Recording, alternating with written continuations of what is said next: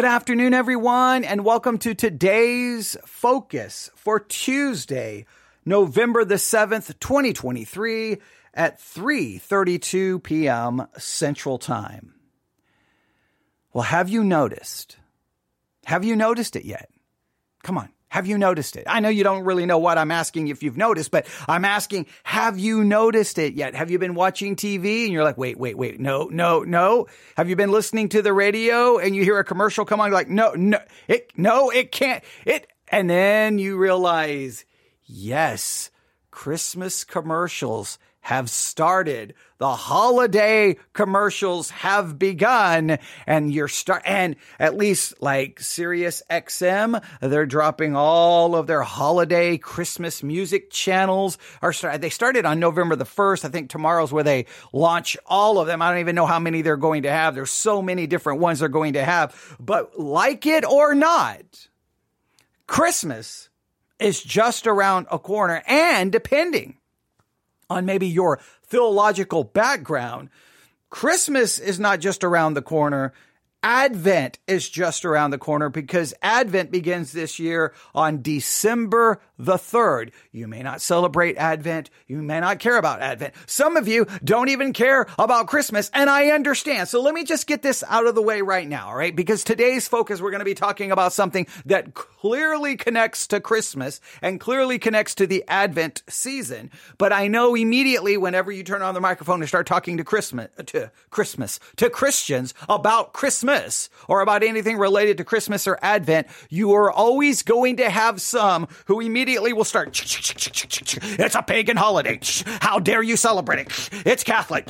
Don't celebrate it. Don't do anything with it. You pagan, you ungodly Satanist, what are you doing? Don't give any presents. Burn the Christmas tree if you spell Satan backward, if you spell Santa backwards, it's Satan, or whatever the case may be. Get, you get all these crazy kinds of emails and they always start getting, as you get closer to December, how dare you? Don't give presents. Don't do this. Don't do that. Don't do this. Don't sing a, a Christmas carol. Don't do this. Don't have a Christmas tree. Don't celebrate anything. Be miserable. Eh, okay. And I understand that many of the people who do that, I understand they have good intentions. They they think they're trying to be true to God's word and they're trying to be biblical, and I understand what they're trying to do.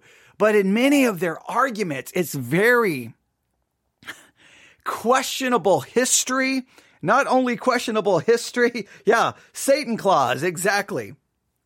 Oh man, I, have heard that so many times. Okay, but uh, I, I know that they're trying, but a lot of times when you listen to them, it's just it, it borderline it borderlines paranoia, conspiratorial, and just sometimes horrible history and sometimes so many logical fallacies that you don't know what to do with. You just kind of sit there going like, really? And so I hate to say this. I hate to say this. But th- there's a, there's a little bit of truth to this. Christianity ruined Christmas for me. Christianity absolutely makes, uh, in some cases, I dis- uh, despise Christi- uh, Chris- Christmas. Sometimes I despise Christmas because of Christianity, because of Christians. Now, I, I have my own issues with Christmas because of things that happened when I was young, but set aside those struggles when I became a Christian, I thought, oh, Christmas is going to be this magical, beautiful time. I had no idea that you're walking right into the middle of a war. And it's like, no, do this on Christmas. No, don't do this. Do this. Don't do. And, and at some point, you know, you know what I think I'm going to do? I don't think I'm going to celebrate anything. And I'm just going to get as far away, you know, or if I'm going to celebrate Christmas, I'm just not going to tell any Christians because I'm going to have to deal with some kind of controversy. And it's feel, I felt like Christmas became more about controversy and I can't do this and do this and Christmas and Christians getting mad because Target didn't say Merry Christmas and how dare they? Or they call it a holiday tree instead of a Christmas tree. And then it's a war on Christmas. And so there's a war on Christmas supposedly from the world and there's a war on Christmas within the church. And at some point you're like, it's just controversy, yelling, screaming, debating, uh, accusations of, of you being a pagan. And it's like at some point you're like, like, I don't even know what to do anymore. And no one ever really even thinks about the things they say, like, well, December the 25th, it has pagan connections. Find me a day on the calendar that doesn't have pagan connections. Even the days of our week, the days of our months are almost all taken in some way, shape, or form from paganism. I mean, you, I've looked at before like a world's religious calendar dealing with everything from witchcraft to, to paganism to other religions. And it's almost like every day they're like, well, that day at this point was celebrated for this and this was celebrated for this. And this day was when this spirit, and it's like, well, then whatever day you celebrate something, it's connected to paganism. So don't ever celebrate anything. Don't don't breathe, don't move. So I, I, I, I hate that that's a reality, but it's a reality. So here's what I have to say. If you don't celebrate Christmas, that's your freedom. If you don't want to celebrate the incarnation of the eternal Son of God, that that's your freedom. You you can choose not to do so. All right, and that's okay. But I don't know why then you're so bothered to yell and scream at other people who are like, well, when I open my Bible, I read about the incarnation of the eternal Son of God born of the Virgin Mary. Right? I, I, I, read that story. It's in the Bible. It's a biblical account. It's a historical account that we believe. And if I'm choose to celebrate that in December the 25th, I don't know why you would want to yell and scream at me because I'm celebrating a biblical event. Now, I understand Christians don't agree on how we should celebrate it and should we do this and shouldn't we do that. And look, by all means, there will be other podcasts that will yell and scream about it. You can get together with all of your you know, Christian friends and you can tell that the rest of Christianity has all, you know, been, have sold out and they're all pagans and that you're the only godly people left and you're the only people who have yet to bow your knee to the paganism. That you, by all means, go do that. But as far as I am concerned, I think celebrating and using this time of year as a time of remembering, celebrating, learning, and a time of spiritual growth I think it's a great idea. Now, my problem isn't so once I get once I got away from realizing there's just no point in fighting and arguing with people anymore because it's a waste of time. Once I kind of just said, you know what, I don't I don't care. They're going to yell, they're going to scream, they're going to make their accusations. I'm done with dealing with that. I'm just going to move on. Then the next thing I realized is, you know how hard it is now, now maybe maybe this is where you are. Maybe you don't have to deal with all of that other craziness, all right? But we have to at least address it. Maybe this is where you find yourself. You look at the calendar and you're like, man, it's November the 7th. Okay. All right. I know what I'm going to do. I'm going to make Christmas special this year. I'm going to make it about Christ. It's going to be a time of spiritual growth. This is going to be a beautiful, wonderful spiritual time. And then the next thing you wake up and you're like, it's January the 5th. What happened? What happened to Advent? What happened to Christmas? Or the next thing you know, you're trying as hard as you can to make it about Christ and to make it spiritual. And the next thing you know, it turns into family gatherings and food and you're stressed out and responsibility. You got to buy gifts and you're d- dealing with the finances. And before you know it, you're like, well, it was a, oh, and then you, you, you find yourself just kind of frustrated and bothered and irritated that it ne- doesn't ever turn out. A lot of times when I find myself on Christmas night, a lot of times on Christmas night, I'll just be sitting there going, man, what happened? I had this entire season in front of me and I didn't do anything with it and it's gone.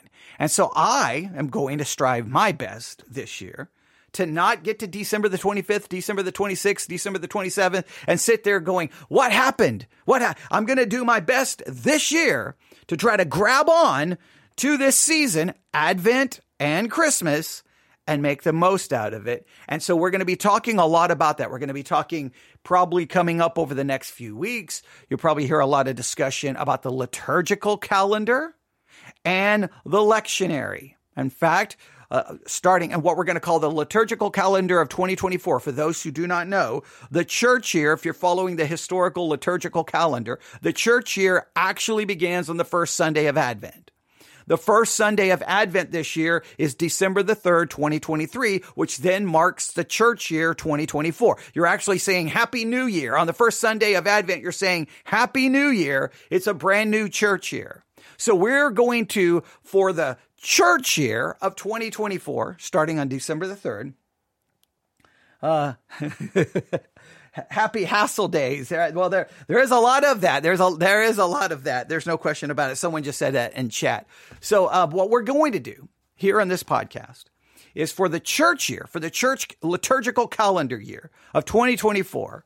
We are going to talk about the liturgical seasons on this podcast a lot, and we're going to be following the historical lectionary throughout 2024, right? And you're going to hear more about that. I'll create a series uh, so that you can keep up with all the things we're going to be talking about. We'll be talking church history. We'll be talking scripture, theology. Uh, it'll it'll be hopefully a beneficial time. Now, I have done this at my church in years past.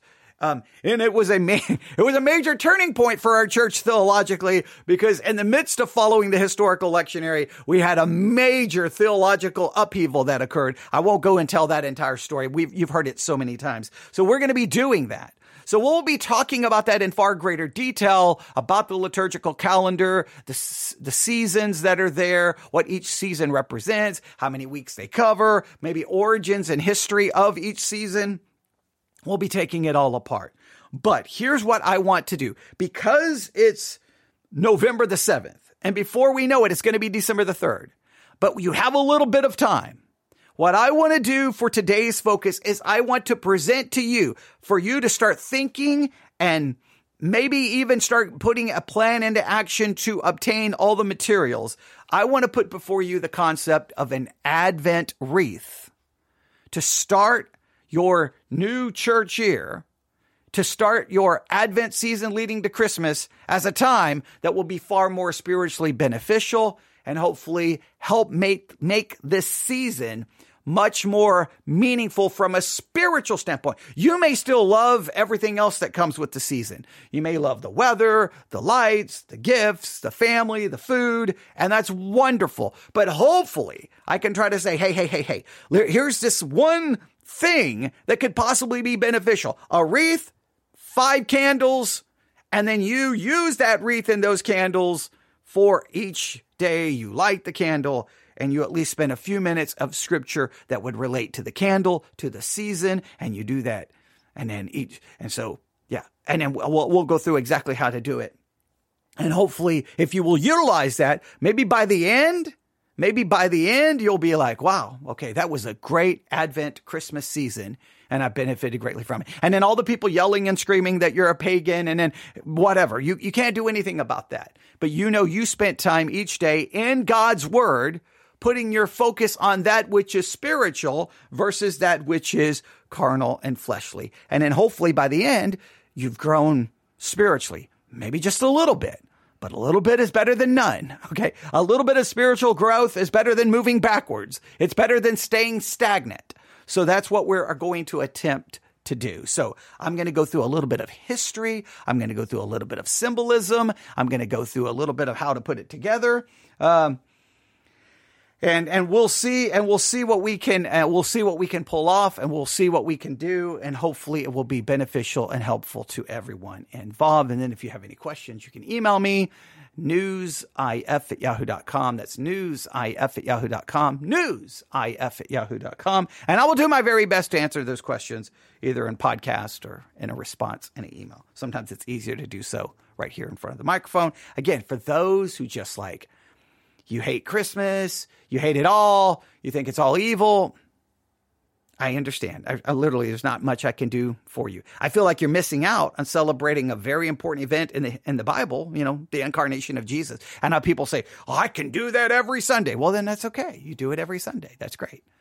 I, I think having a special time to really emphasize one specific biblical event and all the scriptures that relate to it I don't know how that could be a bad thing. I don't know. I don't know how that could be a bad thing, but that's okay. All right. So are you ready?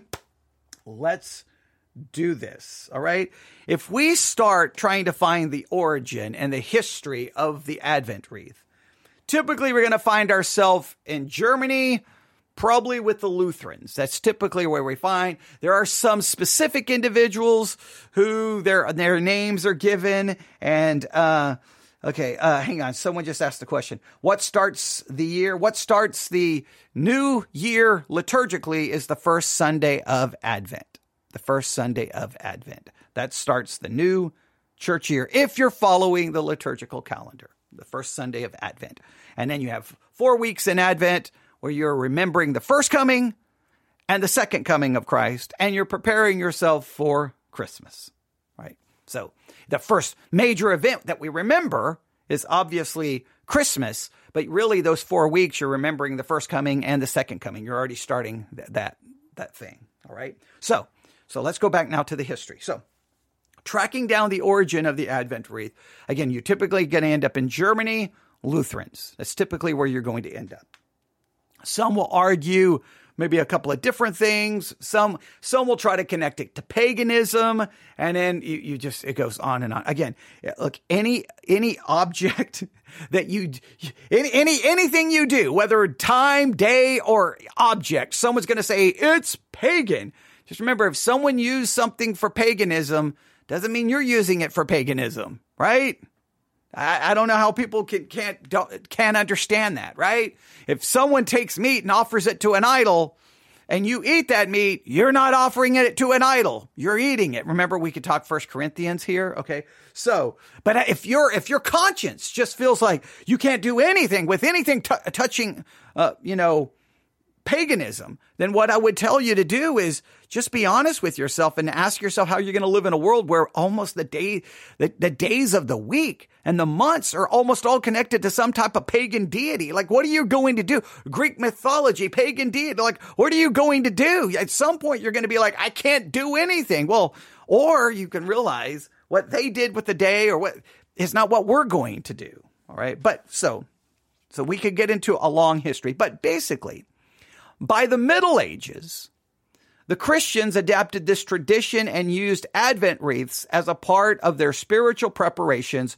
for Christmas. So by the time the Middle Ages becomes a little bit more known, and we we could get into I, I, the only reason I'm not going into some of the other history is it's a lot of wild speculation, and you could probably get 15 different sources telling you 37 different things. All right, but by the time of the Middle Ages. All right. Advent wreaths kind of become a time. Now, please note, a part of their spiritual preparation for Christmas. So they saw Christmas as this amazing day to remember the incarnation of, of Jesus Christ, the eternal Son of God, born of the Virgin Mary.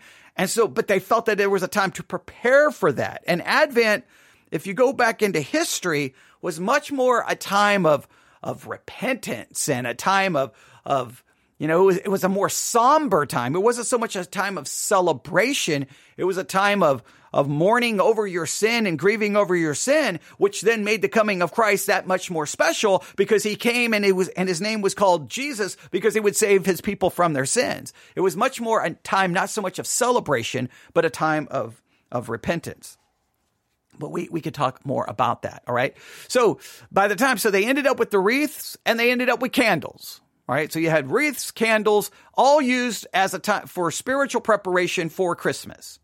And of course, immediately you know where, why the candles would come, right? Because Christ is the light that came into the world to dispel the darkness of sin and to re- radiate the truth and love of God. And you see this in John chapter 3, maybe verses 19 uh, through 21 and other places.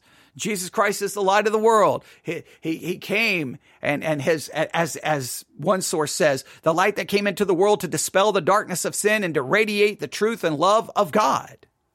Now, by 1600, both Catholics and Lutherans had formal practices surrounding the Advent wreath. All right. So by 1600, you had Catholics and Lutherans, and they had very specific practices surrounding the use of the Advent wreath. So it became very ingrained at this point. Now we know what's going to happen. Maybe I mean you're in the 1600s. You got the Lutherans, you've got the Catholics, and as the other Protestant groups begin to emerge, many of them will become very, very anti-Catholic. And I mean, what I mean by that is anything that even feels like it touches Catholicism, anything that even comes close to like, oh, that could be Catholic. Boom. They're going to outlaw it, ban it, and they're not going to have anything to do with it. Right. So they're going to move further and further away from it. Okay. Now we're not talking just, we're not even talking theology. We're talking sometimes things maybe like a lectionary or the liturgy of the hours, which is a beautiful way to, to, to sanctify time and having each, you know, hours of the day dedicated to prayer where you're praying scripture. Even some of those practices that were very biblical or scriptural would be like, nope, Catholicism. And so you would just move further and further away. And then they would say that they're, they're not going to follow the traditions of Catholicism. And then the, then the non-Catholic groups, whether you like to admit it or not, develop their own traditions, which then almost became ingrained as dogma. And how dare you go against those? But that's a whole different subject. Now, when you take the Advent wreath throughout church history, there's been much discussed about its symbolism. All right. The wreath is made of evergreens. Typically, it would be viewed as signifying life. The evergreens represent life. The, the wreath is a circle. The circle has no beginning or end symbolizing the eternity of God, the immortality of the soul, and the everlasting life found in Christ. So you have a symbolism of life. You have a symbolism of eternity, whether it's the etern- eternity of God, the immortality of the soul, or the everlasting life found in Christ all together. Now, there's a lot more things we could go through each piece of the of the Advent wreath, but typically it uh, it all it all kind of Uh, when you put it all together, the wreath of the evergreens depicts the immortality of the soul, the new everlasting life promised to us through Christ, the eternal word of the Father who entered our world, becoming true man, and who was victorious over sin and death through his own passion, death, and resurrection. And we could take every part. Some people decorate it with different things to make it look nicer and to, to, to try to show some form of symbolism. Now let's make it very clear. The symbolism is not some theological dogma. It's not some biblical mandate. What it is is, okay, we're going to use this object, this wreath. We're going to put some candles here and we're going to utilize this to try to point us to these deeper spiritual realities. And if it points you to those deeper spiritual realities, then, then it's wonderful. It's great. The candle, the light, the wreath, the circle, Okay, if it, if it's pointing you towards godly things, you're not you're not making some you're not making some claim this is dogmatically true, this is in the Bible. You're not saying that. You're saying that I'm utilizing these objects to help point my mind to the things of God. That that's all you're doing. Okay? Hopefully somebody will have a, a problem with that. Now, historically, now you, just so that you know this, the four candles represent the four weeks of Advent. Now, everyone knows that. That, that's, that's just a given. However, there is a tradition that says that each week represents 1,000 years to sum up the 4,000 years from Adam and Eve until the birth of the Savior. Now, that's a tradition. Just want you to know that that's been out there within church history that each week represents a thousand years. And so the four can- candles represents from Adam until the birth of the Savior, right? So it represents that in a sense, the world before Christ, if you think about it, just, just using this symbolically, that before Christ came, the, the world, those who believed in God were in a 4,000 plus year advent looking for the coming of the Messiah. They were looking for the coming of the Messiah. And guess what? A lot of people who were supposedly looking for the coming of the Messiah missed his coming. They did not recognize it. They did not see it. They were not spiritually minded. Their minds were blinded. They didn't understand the scriptures, whatever the case may be. And so they, in a sense, were not prepared for his coming. They weren't prepared. Well, they had thousands of years to prepare. We each each Advent season, we have four weeks to prepare ourselves for the coming of Christ, the celebration of Him in Christmas. And so many times we miss it. Not that we don't miss, we miss it literally, but figuratively speaking, as an illustration, we miss it because we find ourselves too busy, too preoccupied, too distracted. And the next thing you know, we wake up, Christmas is over, and now it's the next year and you've already moved on. The Christmas decorations have been put away. The family, all your family has already gone back home. All the food is eaten. The leftovers have been thrown out. You're back to work. You're paying off the debt. Whatever the case, you now move on. And, and in a sense, Christmas came and Christmas went. And I don't know how many Christmas, Christmases you have celebrated as a believer, but I know there's been way, way, way, way, way too many. Christmases that I have celebrated as a believer that came and went, and I and I really missed the real meaning of Christmas. I I, I missed it. I didn't get it. I didn't, you know, as much as I understood it mentally, I didn't do anything with it spiritually. And to be fair, there was a probably a good I don't know how many years of my Christian life that it was all about, well, wait a minute. Can we do this on Christmas? Can we do this? Well, what about this? Do we not celebrate this? Do we buy gifts? Do we not buy gifts? Do we do this? Do we even mention the, the big man in the red suit? Do we not do that? Oh, wait, wait, do we do this? Do we do this? And, and it, it became all about rules and legalism and, and fighting and, and, and, and, oh, is it pagan? Is it not pagan? Is it Catholic? Is it not Catholic? And it became all about that. And every, and all that every, every year just turned into into a time of really, I hate to say it, judgmental legalism, rules, and no rejoicing, no celebrating the fact that the eternal Son of God became flesh to die for my sins. And the only person to blame for that, I, I want to blame Christianity, but I have to blame myself for allowing Christianity to so distract me from Christ during Christmas.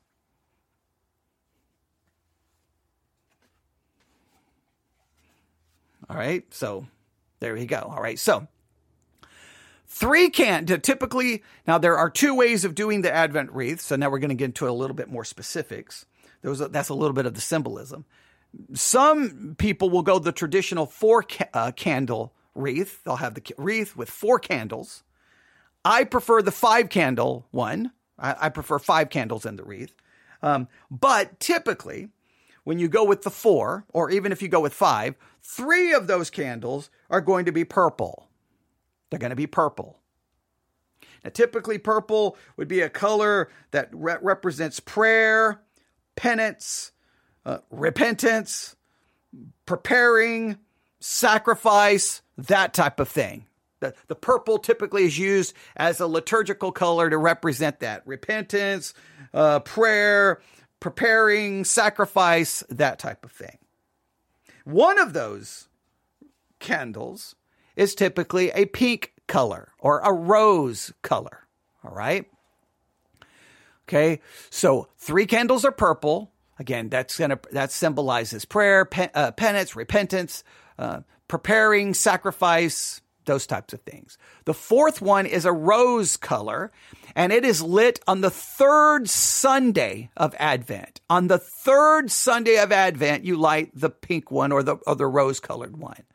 Now, the reason is on some liturgical calendars, especially within Roman Catholicism, this is called Gaudete Sunday. G A U D E T E. Gaudete Sunday. And typically, the priest in Roman Catholicism, they would wear rose colored vestments at Mass. Now, Gaudete Sunday is the Sunday of rejoicing. So in the middle of the, the, the, the Sundays prior to, so the, this happens on the third Sunday. So the two Sundays per, before, it's the purple candles are being lit because this represents, you know, repentance, prayer, sacrifice, preparing. And then you kind of get a break of that kind of more of a, I hate to say negative, but much more a somber. And then all of a sudden on the third Sunday of Advent, you light the rose colored candle. And this is Gaudete Sunday. And this is the idea. It, it's the idea is the Sunday of rejoicing. Now you rejoice. You're, you're about halfway through Advent. And now you, this is a time of celebration and a time of rejoicing that you're that much closer to the coming of Christ. You're that much closer to the incarnation. That's the, the kind of the symbol. All right. Um, the, the progressive lighting of the candles symbolizes the expectation and hope surrounding our Lord's first coming into the world and the anticipation of his second coming to judge the living and the dead. Of course, the light again signifies Christ, the light of the world. And then for those who have the five candle uh, Advent wreath, the white candle is placed in the very middle of the wreath. And this represents Christ and it is lit, again, depending on tradition. Some light it on Christmas Day. I prefer Christmas Eve night. Uh, maybe getting close to midnight if you're if you if you want to do it that way. But then that that's the white candle, sometimes referred to as the Christ candle. All right. So five candles. All right. Three are purple, one is rose color, one is white. The four go around, right? The wreath, and then the white one goes directly in the middle. Now, of course, these candles would be lit each Sunday of Advent, especially if you're doing it in church. You can do it at home as a family, but you're going to do, you're going to do more than just light them on Sunday. The key is that this would, these would be continually, continually lit. You would light them at specific times each day for like, okay, um, uh, like on the first week, you like the first purple candle on the first Sunday of Advent, whenever you're going to do this at home and then you have the reading for that particular day. You read, you may do a quick meditation on it, a quick devotional. It does, you're not trying to do full blown sermons here, not even full blown Bible studies. You're reading the text of scripture that is assigned for that day and then you, you, may spend a few minutes thinking about it, talking about it, and then prayer. Or if you want to sing a hymn, whatever, you can add little elements to it. It's not supposed to be a burden. It's not supposed to be something that's long and drawn out. It's not like you're trying to prove your spirituality. It's just taking a little time you take a little time and you, you, let's say it's Sunday afternoon or Sunday evening after church, whenever, right? And you're like, this is the first Sunday of Advent. Maybe you have kids, you get the kids together, that one of them gets to be the first one to light the candle. The other one gets to be the one to blow it out. You light the candle. You uh, tell them this candle, this is the first Sunday of Advent. This is, we begin to prepare as we look for the, the day, you know, that Jesus will come. You know, you're, you're, you're getting them and you read the scripture. You may have help them, depending on their age, read the scripture. You may ask some questions about the reading. You may talk about it for a few minutes, may sing a hymn, pray, and it's over. It's not to be some drawn out thing. It's not to be torture. It's not to be, if it's, it becomes negative and becomes a burden, don't do it because then that's a, that's a horrible thing. That's a, that's the last thing you want. It's supposed to be a fun thing, a fun thing. And then someone blows out the candle. Then the next day, in your first week of Advent, you light the candle, do the reading for that day. Do the same. Then the next day, the next day, when you get to the second Sunday, you light the first candle and the second candle, right? Then for the entire second week, you light the first candle and the second candle. Third week, you light the third candle. Of course, the first candle, second candle, and the third candle. You get the idea. You do that the whole third week, the fourth week, first candle, second candle, third candle, fourth candle. Then on Christmas Eve night, you light all five candles. You light the white candle and then Christmas. And then you do that throughout the Christmas season. Remember, Christmas lasts almost uh, 20, 21 days, 22 days on the liturgical calendar. It's more than just a day. It's a season. And so there's lots of different readings and things you can do, but it's to make it fun. Even if you don't go after Christmas, right? Even if you don't go the 20 something days of Christmas season, even if you just do the four weeks, Christmas Eve, Christmas night, maybe, do it a couple of more days, all the way at least up to the new, to, you know, to the new year, whatever the case may be.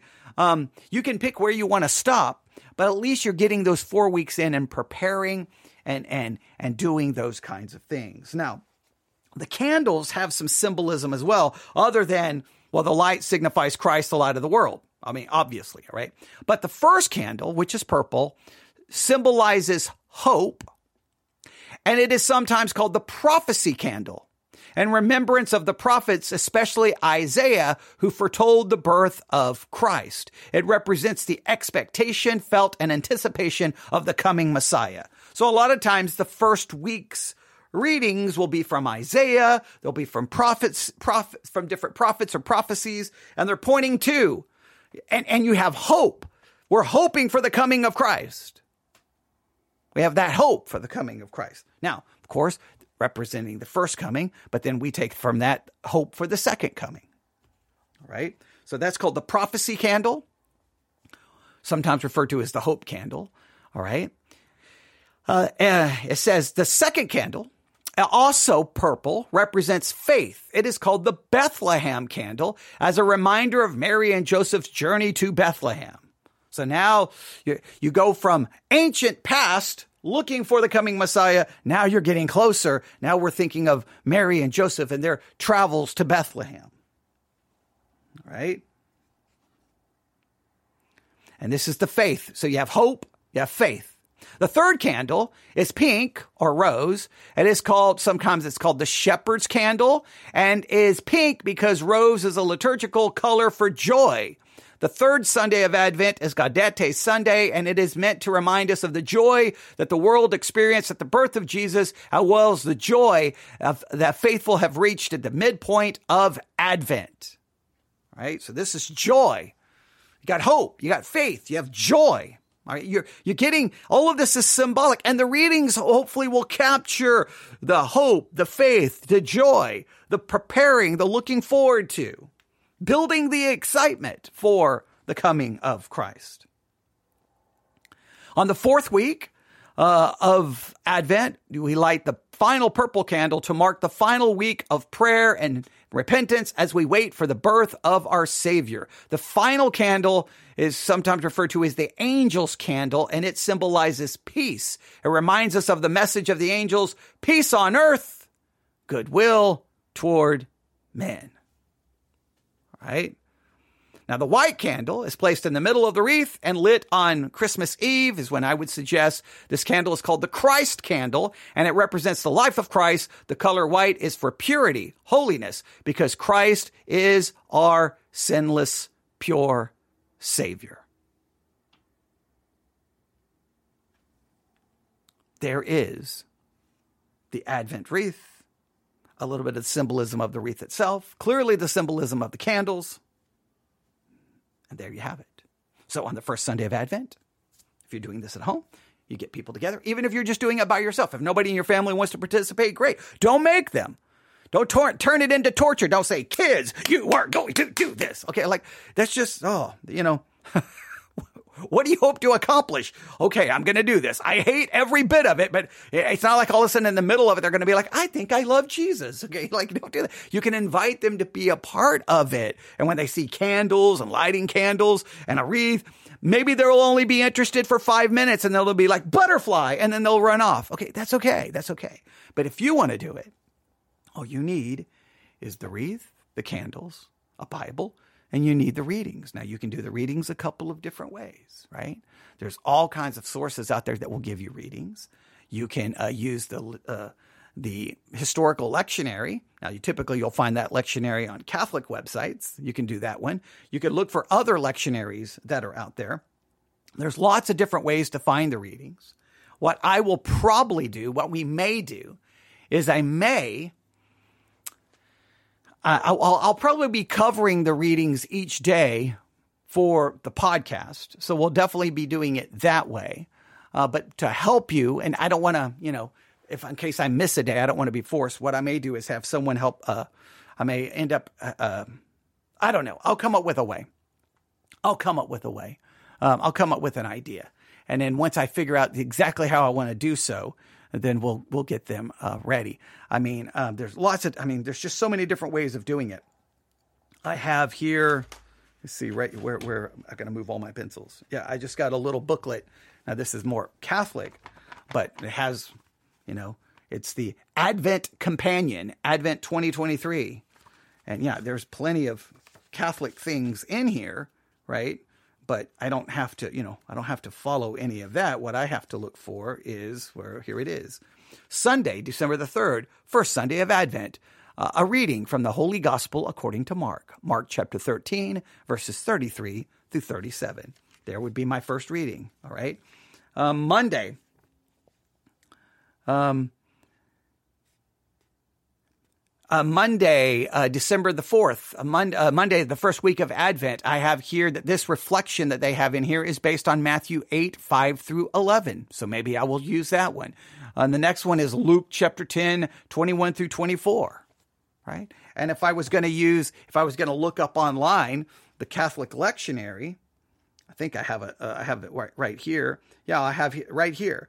Day, from um, this is from the United States Conference of Catholic Bishops. I'm looking at the daily readings for December the 3rd, 2023, which is the first Sunday of Advent. If I go up, here's Monday of the first week of Advent. Here are the readings Isaiah chapter 2, verses 1 through 5.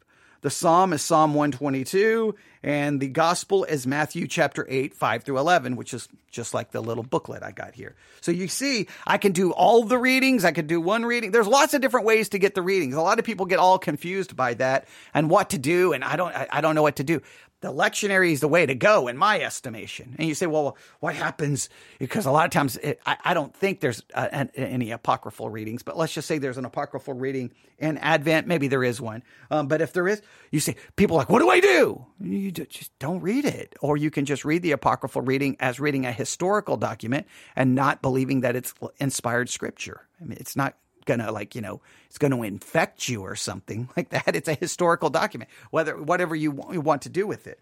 But that's what I do. So uh, you know you can the the United States Conference of Catholic Bishops. If you go to that website, um, then you right there, and you can sign up for to get the daily readings emailed to you. And then you have the readings, and those are the lectionary readings that would be used in every Catholic church for Mass, but they're just scripture. So, I mean, you know, you're not doing, it's, it's not like you're violating some rule. You're, it's just scripture. So, Monday of the first week of Advent, Isaiah chapter 2, verses 1 through 5. There you go. Psalm 122, Matthew chapter 8, 5 through 11. I would light I would because Sunday you're lighting the first candle, and then on Monday you're still you're going to relight the first candle. You're going to do those readings. You're going to meditate on it, think on it. Then Tuesday, or don't, then at the end you'll blow the candle out. On Tuesday, light the candle, and then on Tuesday, go to the next one. Tuesday of the first week of Advent, Isaiah 11, 1 through 10. Psalm 72, and the gospel is Luke 10, 21 through 24.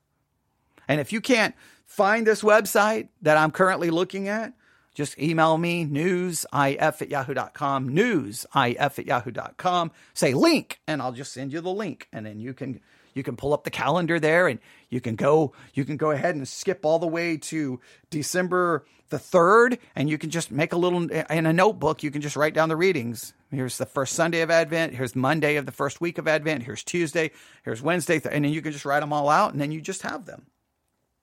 There you go. And again if you see an apocryphal reading just skip it, it you're not like bound to it but the readings come straight from the word of God. So you know you, are not doing anything wrong that way. Uh, just some people get, yeah, just to alleviate any concerns. There you have it. There is the Advent wreath. December the 3rd. We'll be here before we know it. I don't know if it feels like Christmas where you are. It's not feeling like Christmas where I am. It's 90 degrees today here in West Texas. Right? It's 90 degrees and sunny. It is hot outside. In fact, it's hot here in the studio. Okay. So it does not feel like Christmas here, but I have seen the Christmas commercials and I'm like, there it is, there it is, there it is, there it is. And you can say, oh, that's, you know, they've turned it into such a materialistic celebration and it's so horrible and it's capitalism. And you, I, you can, you can be bothered by however, what everyone else does with it. But instead of being worried about what everyone else is doing, how about you say, hey, uh, honey, I'm leaving. Where are you going? I'm headed out. I'm going to buy an Advent wreath and some candles, and we're going to set this up. And I'm going, and I don't care who else in the family wants to participate, but for me, myself, and I, I'm gonna, I'm gonna, I'm gonna need time. So each evening, each day, you're going to have to give me 15, 20 minutes, even if you need to tell someone else to watch the kids. And then you go somewhere, you light the candle, you do the scripture reading, you just think about it for a few minutes in silence, meditating on it. You pray, and then you're done. And then the next day, and you don't have to turn it into like some big project where you're spending hours doing something. It's simple, but get something from the scriptures. Get something from the scriptures. For example, I'm going to go to the first Sunday of the I'm going to go to the first Sunday of Advent. Uh, the first Sunday of Advent. Uh, I'm just going to go to the uh, to the gospel reading. All right, the first Sunday of Advent. The gospel reading is Mark chapter 13. I'm just going to go to Mark chapter 13. Mark chapter 13. This is the first Sunday of Advent for December the 3rd, which will mark the beginning of the brand new church year. Uh, Mark chapter 13, verses 33 through 37. We read these words Mark chapter 13, verse 33 through 37. Take ye heed, watch and pray, for you know not when the time is. For the Son of Man is as a man taking a far journey who left his house and gave authority to his servants and to every man his work and commanded the porter to watch. Watch ye therefore, for you know not know when the master of the house cometh, at evening or at midnight or at the cock crowing or in the morning, lest come suddenly he find you sleeping. And what I say unto you, I say unto all, watch. Well, immediately I got something to meditate on. Am I watching for his second coming?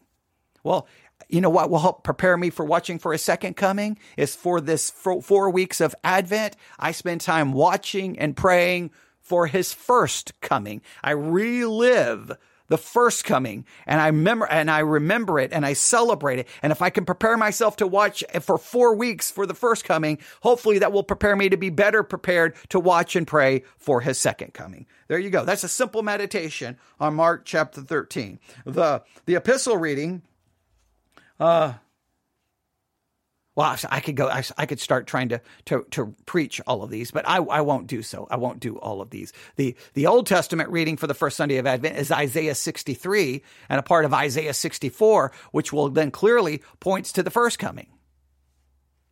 And there's a lot we could we could do with these. Now, each passage, you have the ability to go much deeper. You have the ability to do extensive Bible study. You do. And if you feel that you come across one and you need to do that, do so. Here's what I would say. Let and, and, and I really mean this.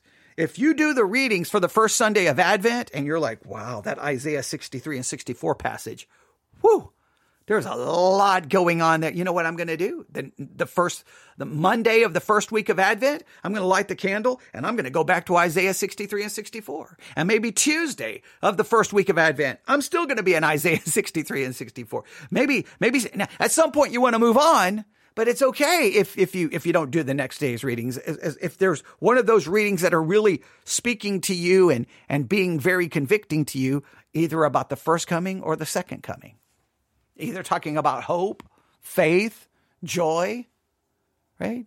And any of those, any of those types of, of, of, of ideas. But the key is, is not just to let this season go by and it's just gone because I'm telling you, it will be. It will be. It'll be here and it'll be gone. And to me, this this is what it feels like to me. Every Advent, Christmas season, it's like, okay, I'm going to grab onto something spiritual. I'm going to grab onto something related to the kingdom of God. And it's like grabbing sand and it, just goes right through your fingertips and it's like it's gone. Will an Advent wreath fix that? I'm not saying it will. But I'm saying it's something tangible, something you see, something you put together. Get, and if you do have kids, ask them if they want to help you put together the wreath and decorate it. Make it look nice, right? But just don't forget the basic elements of what it represents. The basic ca- the ca- candles, a, you know, a thing, a, a box of matches, Bible. Just leave, have a Bible sitting there right there next to it, right? Have, have your, if you go write down all the readings, just set a, a, table up somewhere. You have the wreath, you have the candles, you have the matches, you have the, well, I mean, if you have small kids, you may not want to leave the matches there. Yeah, I don't want you to burn your house down. Okay. And then your Bible, and then have the scripture readings there. And then there you go. And if you can set up a specific time, great. If you can't, it's okay. And if you miss a day, just pick up the next day right where you are. Don't don't worry about it. Don't, it's not about guilt. It's not about shame. It's not about some legalistic requirement. It's about trying to find something so that we can celebrate the incarnation of the eternal Son of God in a way that we all benefit spiritually. How much? Not, I can't make any guarantee. Don't know.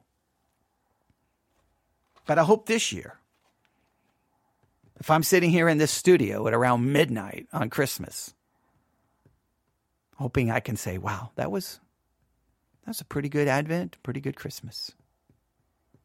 I think I got I think I think I grew spiritually. And if I can say that, that's great. Am I going to just immediately be a better person? No, I'm still going to be a sinner. But isn't that what we say? Isn't that the whole point of Christmas? He came to die for us sinners. So it's a, a very important point. Now that's 50 minutes. I have